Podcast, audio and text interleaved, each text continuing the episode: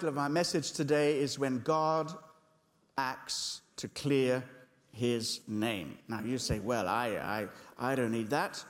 I'm not, uh, God hasn't got a bad reputation with me. Well, you hang around a little bit because there are times when we are very tempted to believe that God has forgotten us, that God isn't doing what He's promised to do.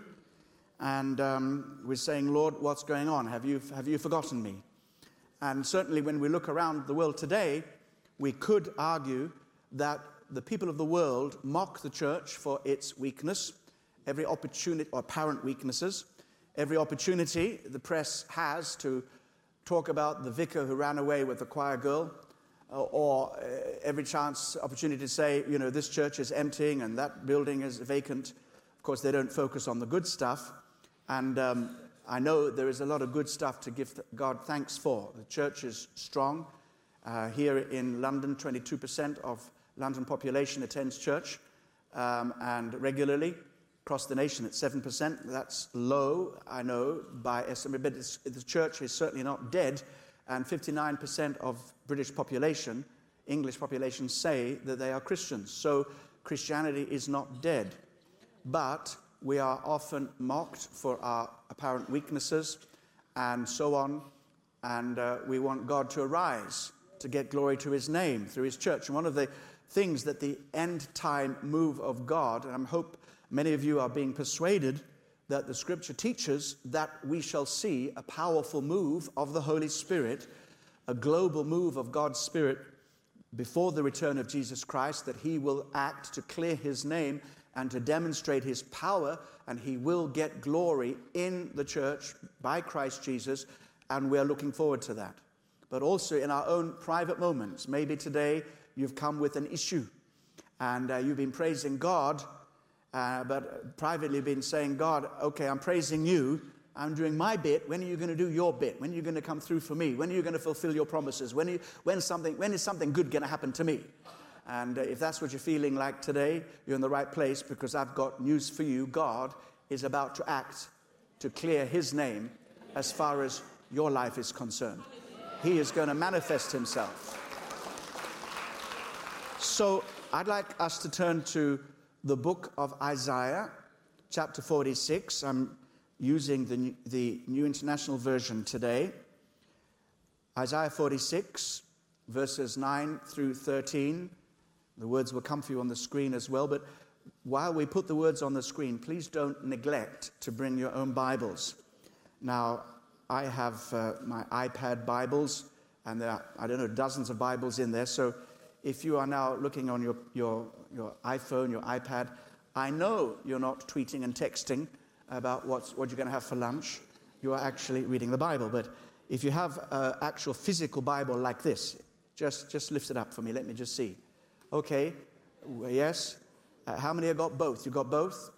Okay, don't forget, I like the pages. I like to be able to turn the pages. So, uh, whatever you do, keep your Bible with you. And I love the new electronic versions because you can look in all kinds of different languages and different uh, versions. But in all that we have, let's not forget to use them. Isaiah 46, 9 to 13.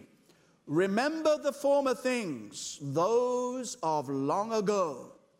I am God and there is no other. I am God and there is none like me. I make known the end from the beginning from ancient times what is still to come. I say, My purpose will stand, and I will do all that I please. From the east, I summon a bird of prey from a far off land, a man to fulfill my purpose. What I have said, that I will bring about. What I have planned, that will I do. Listen to me, you stubborn hearted, you who are far from righteousness I am bringing righteousness near. It is not far away, and my salvation will not be delayed. I will grant salvation to Zion, my splendor to Israel. Now, this passage is at the heart of the second part of the book of Isaiah. The second part of the book of Isaiah addresses prophetic words to the exiles the people who had been deported under the judgment of God after the sacking of Jerusalem, the destruction of the temple, way, way, way back. And then they spent 70 years or so in exile. And God is saying, I am about to restore the fortunes of Zion.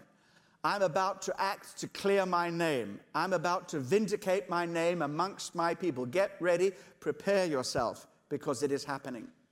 Now, if you go to Isaiah chapter 40, uh, turn there, and um, uh, I'm going to draw the distinction between Isaiah's Isaiah chapters 1 to 39 and 40 onwards, because there is a, a massive transition that takes place.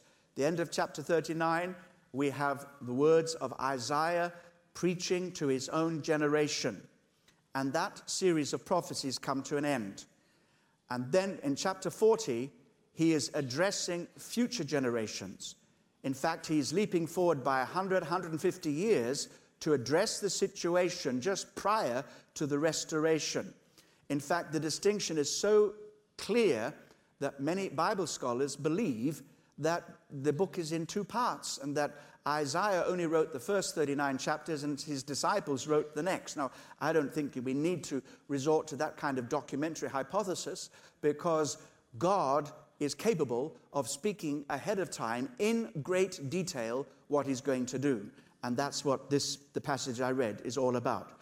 But if we go back to Isaiah 39 now, uh, verses 5 to 6, here we have the last word that Isaiah spoke to his own generation. And it has to do with a prophecy to Hezekiah. Hezekiah was a king who was there in the 8th century Jerusalem, and he had some really good things about him. But towards the end of his life, he became very complacent and uh, he, he was going to die, and God extended his life and, and so on. And uh, now he was also a politician. He began to look at the political situation and th- think it is time for me to align myself correctly politically. And during that time, the great empire of the day was the Assyrian Empire, who in the previous number of years had uh, come and, and, and, and, and, and, and attacked Samaria, which was the the, the capital city of the northern kingdom of Israel, and Israel had been judged. And now God was saying, Judah, unless you repent, the same judgment is going to happen to you. I'm going to bring a foreign army, and they're going to come and destroy Jerusalem. And they were saying, It's impossible because God's holy temple is there. God will not let his temple fall. And they were trusting in religion rather than trusting in the Lord. And here, Hezekiah receives a delegation from a little known land, something that was like a cloud on the horizon. These were the Babylonians. And Hezekiah did not know that the Babylonians were going to rise, the Assyrians were going to fall, and the Assyrian Empire was going to be overrun by the new Babylonian Empire. That was all future.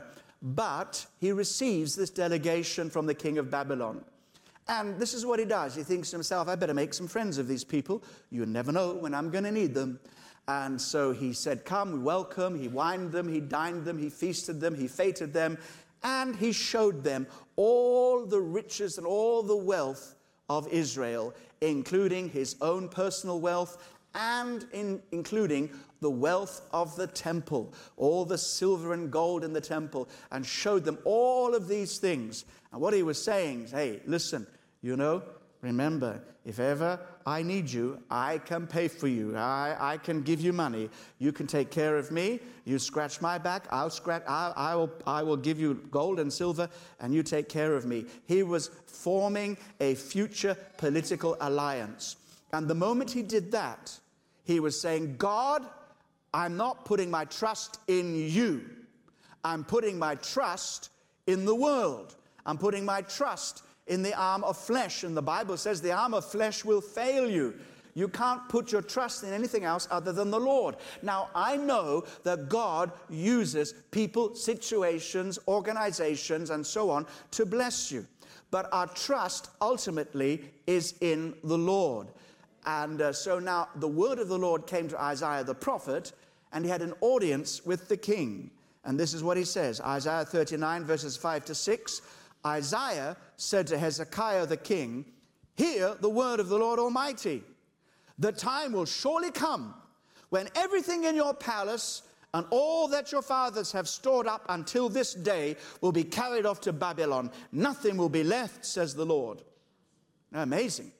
He is pronouncing God's judgment because Isaiah was able to see that what happened in Israel in the north was going to happen to Judah in the south because they had turned their back upon God. They were worshiping idols, and, and, even their kind of biblical religion was being mixed with all kinds of idolatrous worship. They'd lost faith, they'd lost their trust in God, and God was going to act unless they repented. And we know that way back in the 8th century, that was yet to happen. You have to go to Jeremiah's prophecy to discover the final days of that kingdom. But Isaiah had the revelation from God that this is what the future held.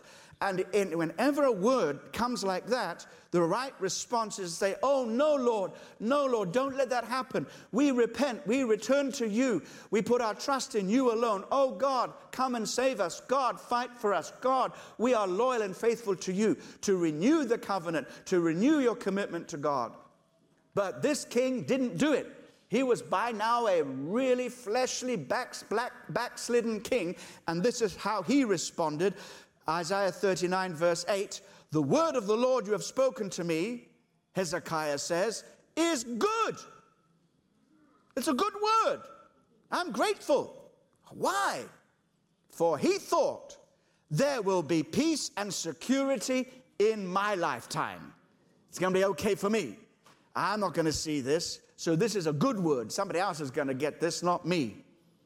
That is not a godly reaction. It's a reaction of complacency. And I, I believe it's a real word for us today. We are living in a complacent society. And in terms of Christianity, we are very complacent. Okay, we may talk about all the, the upturns, downturns in the economy. We may talk about all the difficulties that we face, and I know that for many people, life is tough, but I can tell you something, it can get a whole lot tougher than this. Uh, we might, might say the opposition we face is getting harder and harder to make a stand for Christ publicly in today's world. We are going against the tide. It's, it's going against us. The society is slipping further and further away from God, becoming less and less tolerant of Christians and of Christian teachings and Christian values. Uh, and, but still, we have it easy. Right now, as we're speaking all over the world, our brothers and sisters are being tortured for their faith, being imprisoned and beheaded. 80% of religious persecution in the world is persecution against Christians. And that has not happened in our land yet. And it may never happen. But that doesn't mean to say we should be complacent. We should identify with the suffering church. We should make our stand right now when it's easier to make our stand. Let's make sure we make our stand. Somebody said to me recently, Oh, don't worry about it. When persecution comes, it's going to be glorious because in persecution, the church always flourishes. I said, Listen, if you can't stand when it's easy, don't think you're going to stand when it gets tough. Now is the time to stand. Shake off complacency because there is still yet a job to be done in this city and in this nation. We need to rise up and stand for Christ and proclaim his name, live for Christ. It's no time to be backslidden and complacent. It's time to stand and be strong, and most of all, to pray and intercede. And I believe that's what Isaiah did. He left that interview a bitterly disappointed man. Isaiah gave this word, which was not a pleasant word, not an easy word to hear, not an easy word to listen to, but he gave that word faithfully, hoping that the king would repent and say, Then let's have a prayer meeting. Let's have a time of prayer and fasting. Let's seek the face of God that this word will not come upon us. We know that when Nineveh heard the word of the Lord, they repented and God relented. So he doesn't have to end bad.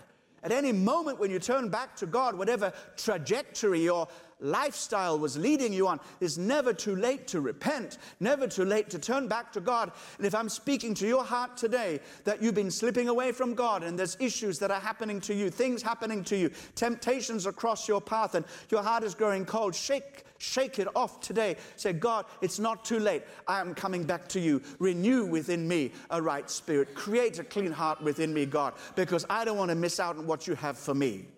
Now, I am sure that Isaiah left that interview and he went straight to his prayer closet. He closed the door and he began to cry out to God. He said, God, this is not right. The king's response, hey, I can't leave it like this. This is not good. This is, this is terrible news. Oh God, what can I do? And he began to pray and began to seek the face of God. And God caught him up in the spirit and took him 150 years in the future and showed him what God was going to do when the time was right to restore the fortunes of Zion. And this bird of prey that he's talking about is none other than Cyrus the man who would be the, em, em, uh, the emperor of the new empire, the one that would come to overthrow the Babylonian empire, the Medo Persian empire. The Babylonian king is likened to an eagle. This one is likened to a bird of prey. And this bird of prey was going to come, overthrow the Babylonian empire, and reverse the foreign policy of two great empires. The Assyrian empire, their foreign policy was when they overtook a land or conquered a city, they took all the residents from that city out and dispersed them across the empire so they could never rise and be uh, rebels and rebel against his authority. That was the foreign policy of the Assyrian Empire. That was the foreign policy of the Babylonian Empire. But this new emperor was going to reverse the foreign policy of the last two emperors, and his foreign policy and he did it all over the place. When he conquered, he restored people to their land. He said, Get people back to their land. Let them be there because they will build that land. They will take care of that land, and the, and the whole of the empire would prosper. So, this tells us that whatever we see with these eyes and the big global movements, the things that are happening, God is in control of those things. We might say, What is happening to us? We're being pushed by all different kinds of forces. Uh, the, the, the forces in Europe are anti Christian, moving us away from the things of God. But God has his hand in that. God is in control of those things. And the God who uh, has allowed that to happen, perhaps in judgment on the church, will restore the fortunes of his people. God has not had his final word over our lives. God has not had his final word over Europe. God is in control of these things. But uh, I'm not just talking about the big global shifts, I'm talking about your life and my life. Because if God is in charge of the big things, He's also in charge of the little things. You might look at your life and you say, Well, I know, I, I know what it's like. I feel constrained. Everything else is happening to everything, everybody else except me. And you maybe, maybe you, you were at work recently and, and you heard the good news, the good news that the person sitting opposite you was promoted above you. And, and, and that, was, that person was the worst person you can imagine and this person is the most ungodly person. You are there every day at work, not just at nine o'clock, but five to nine. You stay right. Yeah. Oh, oh. Uh, okay. Maybe that's not many of you. Well, if you want promotion, okay. No, just just let that word rest. But the point is, we as Bible-believing Christians should be the best employees, and we should be first in line for promotion. And some of you, I'm pretty sure, some of you should have been promoted but somebody else was promoted over you. They stuck the knife in your back, and this person's the most godless person, blaspheming, filthy mouth person, and there you are, so pure butter wouldn't melt in your mouth, and doing everything faithfully and loyally, and you say, God, how could you let that happen? The worst person in the office being promoted above me. Now my life is going to be a living misery. Where are you, God? Thank you very much. I paid double tithes last month, God. Maybe go and check it out. God, why are you doing this to me? You feel forgotten. I know a time came, a uh, clear example where I went through something like this was many years ago when Christian television was just taking off in this country, the first Christian channel, and, and we were in, in, in, in on that. And uh, they said, We've got so many American programs, we need some British programs. What can you do for us? So we uh, cleared the chairs away and we set up a television studio in this building and can't record in the daytime with all the noise. So we recorded night after night, all night, all the way through. And there we were, and we were raising money for this. Now, we, God, God bless us, but the point is this. Point is this. We, we needed much more money than we had. Okay? All right. It's a long time ago, so we're not taking a second offering. You're all right. and, uh, but anyway, we, we did a lot with what we had. Praise God and it was successful. But right at that time, when um, when the licenses were being issued and all these multi channels came out, there were people looking to raise funds and to get investment in their own television channels. And let me tell you, it were not godly channels. In fact, they're pornographic channels. And I read in the newspaper where this man invested one million pounds, not dollars, pounds. and I was so mad. And I went to God, I said, God, you're not playing the game. You know, here we are, we're scraping everything together to try and put sellotape on our sets to get something out there, the, the gospel of God and, and this, and we, where, where, and yet this man just says, I want to do something ungodly, and all the funds flood in. And I God, it's not fair. Why are you doing this? Why? We've done our part, you aren't you doing your part? And God had to deal me, with me over that. You know, money is not the answer to everything. It certainly helps, but it's not the answer not the answer. But have you noticed that when somebody wants to do something ungodly, all the, the planning permissions there, every, when somebody wants to make a lot of money, they can just level all the planning permits are in line. I know what, who's greasing whose palms. Just don't think it's only Nigeria where we struggle from corruption. don't, don't, don't think that. Mind you, Nigerians are in a class of their own. But anyway, that's another, that's, that's, that's, that's, that's another story. That's another story. Sorry, sorry, sorry. That's, that, that's not fair, but you know it's true. Uh, okay. But don't think it's just African nations where governments and officials are corrupt. I mean, if, if, we, if we only knew what was going on in our nation, we'd be a little less arrogant when we point the finger elsewhere. And the point is, is that wicked people prosper. And that's not right. And, and, and I, don't, I don't think God gets the glory there. I, I think the devil gets the glory, not God. But God says, hang in there because I will yet act to clear my name. I will yet get glory to my name in your life. Amen. Amen. Amen. When we see wicked movements, false doctrines, false religion, even demonic teaching spread rapidly, itching ears. People are more ready to listen to lies than they are to the truth. You know, I'm putting myself out about, I'm learning a great deal. I've got a, I've got a, a group of people who meet together. None of them are Christians. In fact, one's an atheist, not an atheist anymore, he's an agnostic. Another one's an atheist. There's a, a, a, European converted Muslim. Then there is, there's a Buddhist and a whole range of other people. And they've all rejected Christianity sans avoir lu ce livre, without having read this book. This is in France, by the way, that's what's happened. Call it, I call it avant église, before the church. And they're not believers.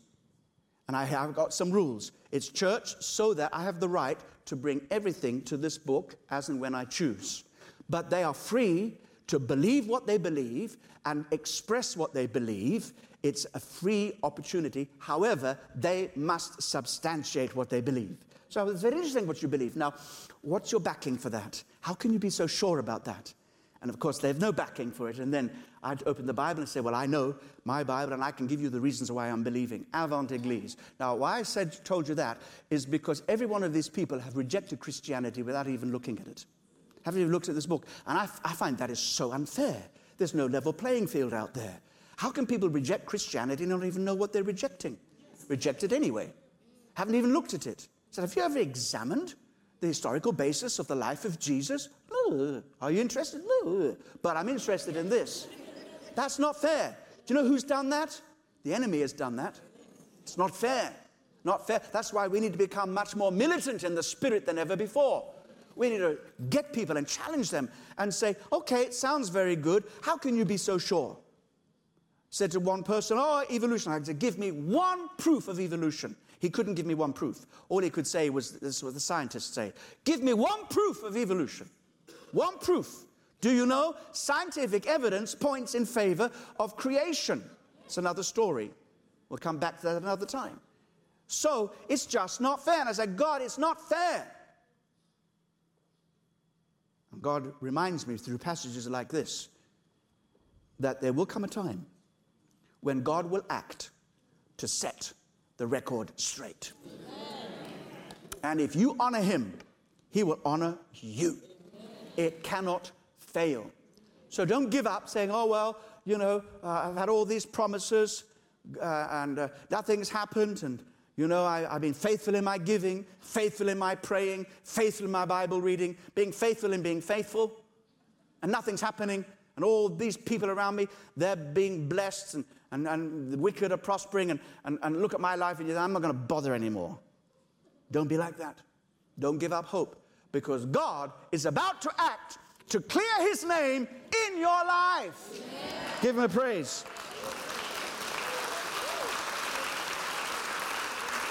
Okay, so Isaiah confronts the attitudes and the condition of Israel's heart towards the end of the 70 years of exile, when God is about to act to restore them to their land, to bring them back home. During that time, they had been highly critical of God. Some of the Psalms say this. They mocked us down by the rivers of Babylon. We sat down and wept. And they mocked us, saying, Sing one of the songs of Zion. Come and let's hear some of your praise songs.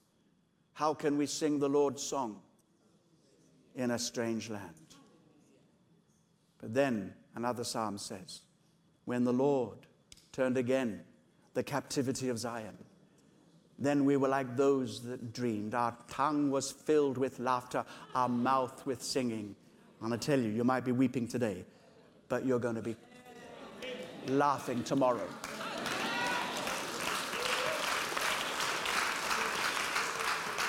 Provided you don't try to vindicate it, let God do it. So let's have a look at some of the attitudes that the prophet speaks into. And they were being very critical of God, they'd lost all hope. And these attitudes had to be dealt with before God's glory could be restored. And this is what God is saying to our hearts today. One of the things they're criticizing God said, God, you've forgotten us. Have you ever felt like that? God, you've forgotten me. Probably every single person in this place today, in a spirit of openness and honesty, if I handed you the microphone and say, What is that one thing you've been crying out to God for and you ain't got yet?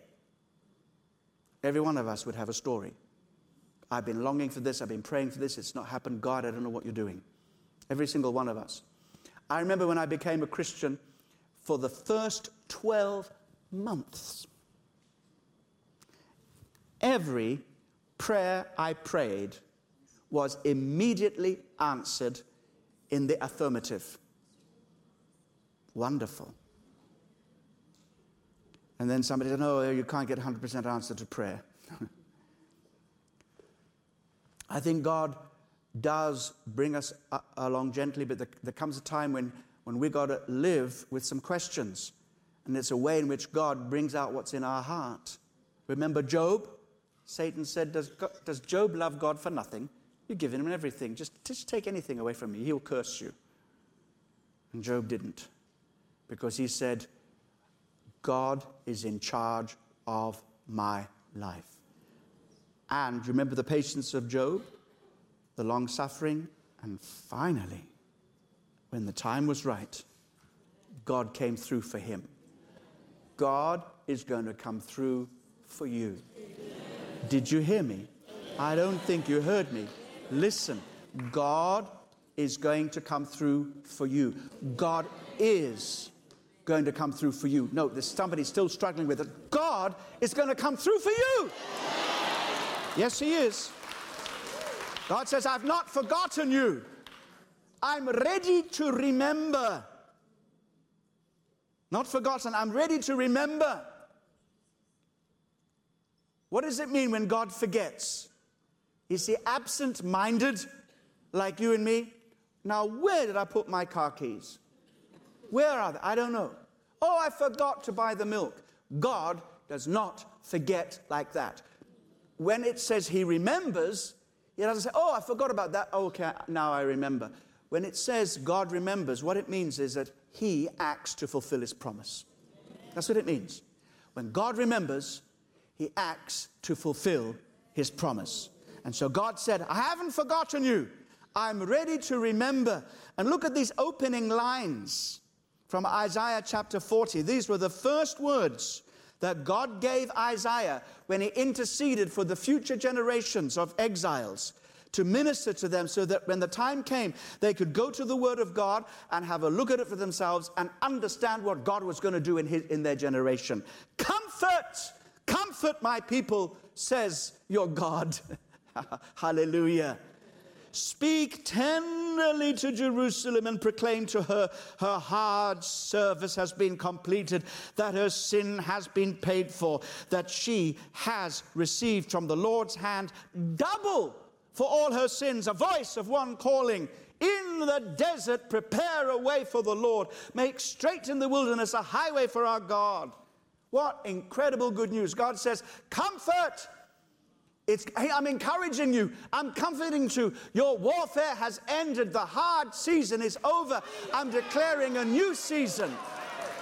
And this, uh, that's why I want you to remember the former times. You remember the former times when the people of God were in bondage in Egypt? That's when you were born as a nation. Do you remember how you were born? You were born in the power of God with mighty signs and wonders and deliverances, with an outstretched arm, with mighty signs and wonders. I set you free from Egypt. I made a way where there was no way.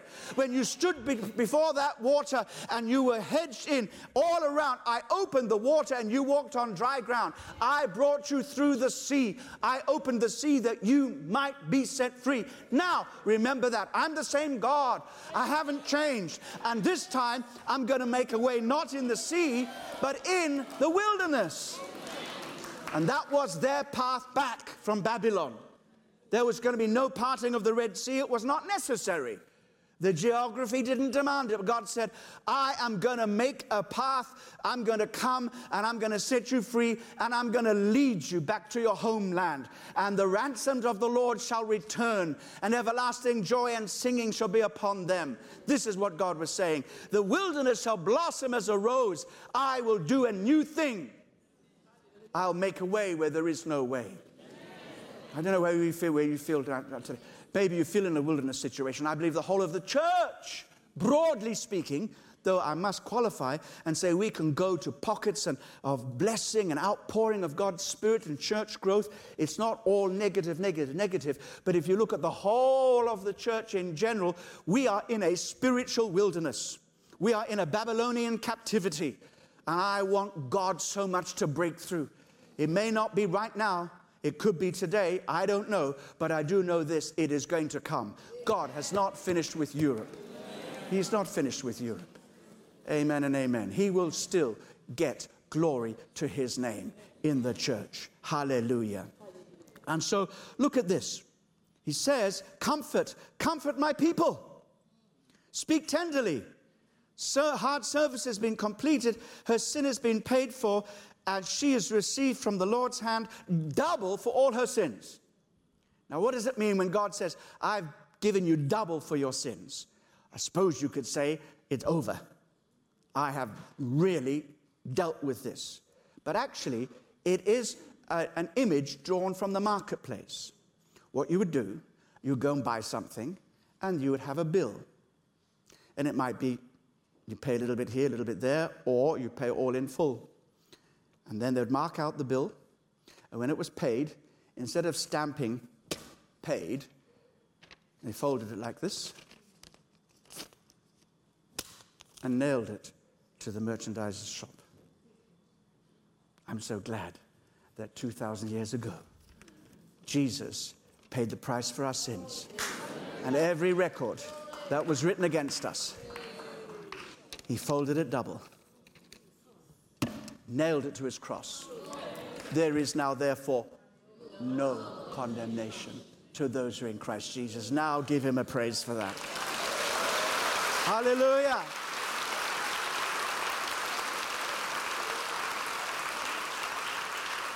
Second thing that they were struggling with in their hearts and in their minds was God has forsaken his people.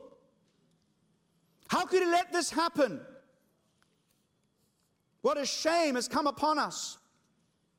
Don't we feel the shame, when every church is empty, Don't we feel shame when a church building is given over to be a furniture repository, a bookshop, as much as I like bookshops, or even some alternative place of worship for an alternative religion? That's a disgrace. And we feel the shame when Jesus' name is dishonored. And we say, God, have you forsaken us? And deep down in our lives personally, maybe we don't think like that, maybe because we know we're good Kensington Temple worshippers and we pack in here every Sunday and we're thousands of people and massive churches in London. 22% of London attends church, the rest of the nation can only put together on an average 7%. God is doing something amazing in London. It is like revival by comparison to some other parts of Britain and certainly other parts of mainland Europe. But nevertheless, we might say, well, it's okay. I got a place of worship, and you're not thinking about the big picture. Maybe you're just thinking about yourself. So have you forgotten me, God? Have you forsaken me? You, you appear aloof and disinterested. Look at this Isaiah 40, verse 27. Why do you say, O Jacob, and complain, O Israel? My way is hidden from the Lord. My cause is disregarded by my God. Oh, I, he is talking about global shifts of power, global moves. But how personally does that speak to us individually? I don't know if you were there today. If you're not, just praise God. Save this up because you may need it tomorrow. But if you are here right here today with this and you're saying, God, my way is hidden, you see, He doesn't see what's happening to me. My cause my, my, my righteousness, my justice, my cause is being disregarded by God. And it's painful. Remember, God says, No, no, no, no. I have not forsaken you. In fact, I'm about to restore my, the fortunes of Zion. Oh, hallelujah. I know I'm prophesying today, and some of you are going to see this within the, within the week. Other, others of us.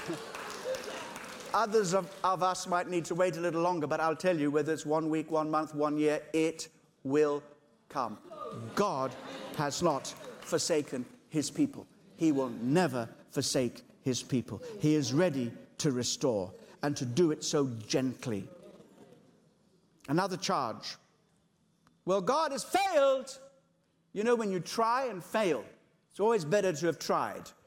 When I, when I look back on all the failures of my life and ministry, I, I say, Well, God, okay. But I say, Thank you, Jesus. At least I tried. It's better to have tried and failed. And that's very human. Better to have tried and failed than not to have tried at all. But it's far better to try and succeed, is it? That's, that's better still. Can I have an amen? amen? All right, okay. So uh, there's a word coming through. Listen, somebody has tried and tried and failed and failed and failed. Don't stop trying because you're going to try and succeed. Not try to succeed, you're going to try again and you're going to succeed. Whether it's an exam, whether it's a job, whatever it is. T- listen, God isn't finished with you yet. So, God has failed his people. Now, why would they say God had failed them? Because they were thinking either he was not willing or not able to rescue them and neither is true. You see, the prevailing opinion amongst Judah's exiles was that God was powerless to prevent it. And uh, the gods of the nations were stronger. That's why they were in the land of Babylon. That's why they were so far from their own homeland. And that was the kind of opinion of the day. Now remember, in those days, there's no such thing as secular societies. Every nation had its own gods and religion.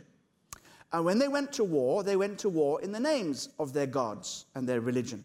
And if they overcame and prevailed, then it would be clear to everybody that the gods of this nation were stronger than the gods of the other nation. And these people were so steeped in idolatry that they began to think the same way. Well, the gods of Babylon must be bigger than the God of Israel, because he wasn't able to deliver us. But they had to realize that God was in charge of all of that. And he said, I warned you, you have to walk with me. And the covenant that I had with Israel is this You will be my people, I will be your God, but you shall have no other gods before me. You shall worship me only. And they had forgotten that. And God had told them that if they disobeyed him, then the curses of the law would come on their life. And if they obeyed him, the blessings. It was on, God was fulfilling his word. He was being true to his word and true to his nature. But that season of judgment was over. And he says, You've got to understand it's not because I don't have any power why it happened. Look at verse 28 of Isaiah 40. Do you not know? Have you not heard? The Lord is the everlasting God the creator of the ends of the earth. He's not just a big God amongst many. He is the only God. He is the creator of all things. Everything else is false in the presence of the one true living God. It says, He will not grow tired or weary, and His understanding no one can fathom. Maybe they thought, well, God had a bad hundred years. Oh, these people, I'm so tired. So hard work. You're such hard work. You know, like a cell leader thinking about one of the cell members. Oh, you're such hard work. Please join another cell. As if God was saying, Oh, you're such hard work. Please go find another God. Give me a break. Give me a break for a hundred years. I'm so tired. No, God doesn't get tired. We get tired. God doesn't get tired. He has all power. In fact, he goes on to say, verse 29, he gives strength to the weary and increases the power of the weak. In other words, God has more than enough strength and power and energy for himself to give some to us as well. And so God says, don't be discouraged. God has not abandoned you. He has not found you too difficult. He has not been overpowered by some superior deity. No, no, no, no, no. Forsake the worship of those gods, and you will see the, my power manifested in your life. And you and I may not be bowing down to idols of wood and stone in that kind of way, but everything that we trust more than Jesus is an idol. Everything, anything that comes between you and Jesus is an idol. So he says, if you want me, you've got to clear the way. Get rid of that stuff. What is it for you today? I'm not being harsh with you because I'm thinking about my own heart. We have a tendency to be idolatrous. We have a tendency to trust things, people, situations, money, finance, prestige, position, relationships, and so on, more than God. And we tend to look to these things to meet our needs rather than saying, God, you know, you are the only one. You are the only one. I put all my eggs in one basket. I put my trust in you. The moment you say, even today, God, I give you back my life. I put all my trust in you. I'm looking to you and you only. And if you're going to send a messenger, maybe a Cyrus, an anointed pagan who will come along and bless me, then you feel free. Feel free. I'm not going to stop you. But I am not going to go out hunting for that. I'm looking to you. My supply comes from you. Amen and amen. God says, No, no, no, no. I am able and I'm also willing. I'm also willing. Look at these wonderful verses Isaiah 40, verse 2. Speak tenderly to Jerusalem. Beautiful.